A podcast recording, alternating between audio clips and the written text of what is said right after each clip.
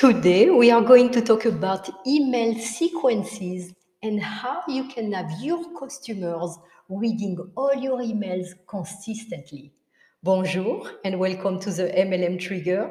I am your host, Corinne Arnaud, and this podcast is to help you leverage your network marketing skills using the internet to grow your MLM downline. When somebody joins your list for the first time, it's essential that you quickly build a bond between them and you, the attractive character.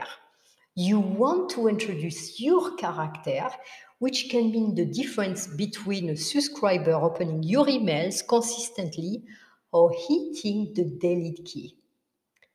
You want to learn the concept that teaches how to establish authority with your prospect from Andre Chaperon, who created the soap opera sequences.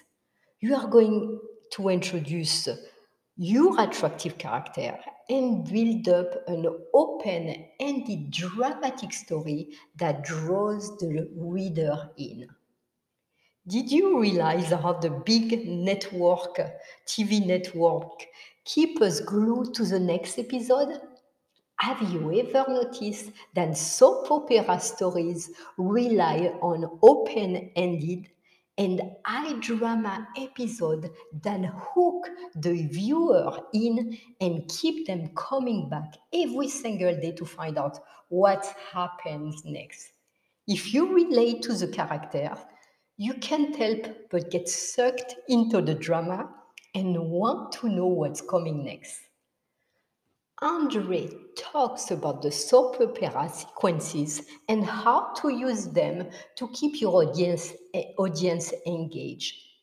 The principle is simple create the hook and reel them in, then get them to take the action you want we are going to use the same principle and the same story structure and elements to create your opening email sequences. The goal is to create an instant bond between your attractive character and the person reading the email. Because if your first email is boring, you are done. That's it. They probably won't open the next one.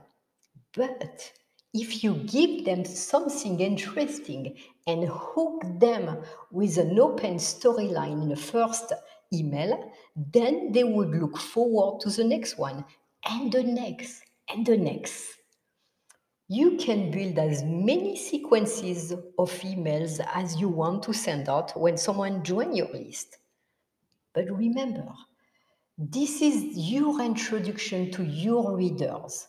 The key is to making this sequence work is to open and close the loop that will drag them from one email to the next.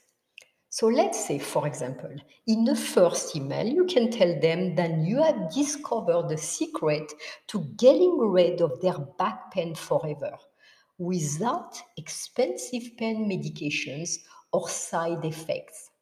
But instead of telling them all the details, you merely open that loop and tell them you will give them the secret tomorrow. Then, in the second email, you give them the secret, but then you open a new loop, then pulls them into email number three. This tactic pulls them from opening one email to the next email. Let me walk you through the strategy for the first few emails that the readers get when they join your list. It's simple and it works to build a relationship with you, the attractive character. So let's start with email number one. You set the stage. This is the first email with a thank you note that people took the time to sign in up for your list and set the stage for the email to come and let people know what to expect. You are going to email them once a day or twice. And many entrepreneurs recommend once a day for the best result, but I always believed that less is better. Email number two You open with I drama. Okay, if you did a good job with uh, Uh, opening a loop in email number one, then the reader will be anxiously waiting for the next email. This is where the story selling process begins. Always start with your story at the highest point of drama. Most people make that mistake and start their story at the beginning. But usually story don't get good until the middle. So it's better to start at the good part and then go back and fill up the backstory after reader are hooked. Email number three. Now it's time to start big, bringing in the down. You have an epiphany. You realize something you had not thought of before, and maybe it's something that was right in front of you the whole time.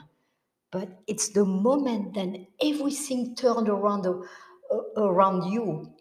And by now, the reader is so hooked in, they want to know and hopefully buy your solution.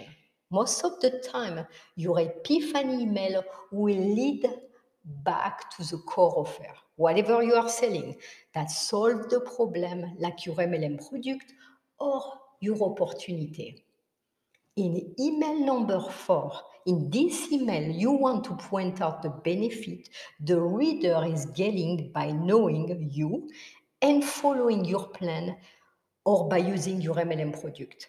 You want the focus on the benefit that probably are not as obvious. This gives you another chance to send them another email and give them the opportunity to build even a stronger bond with you, the attractive character.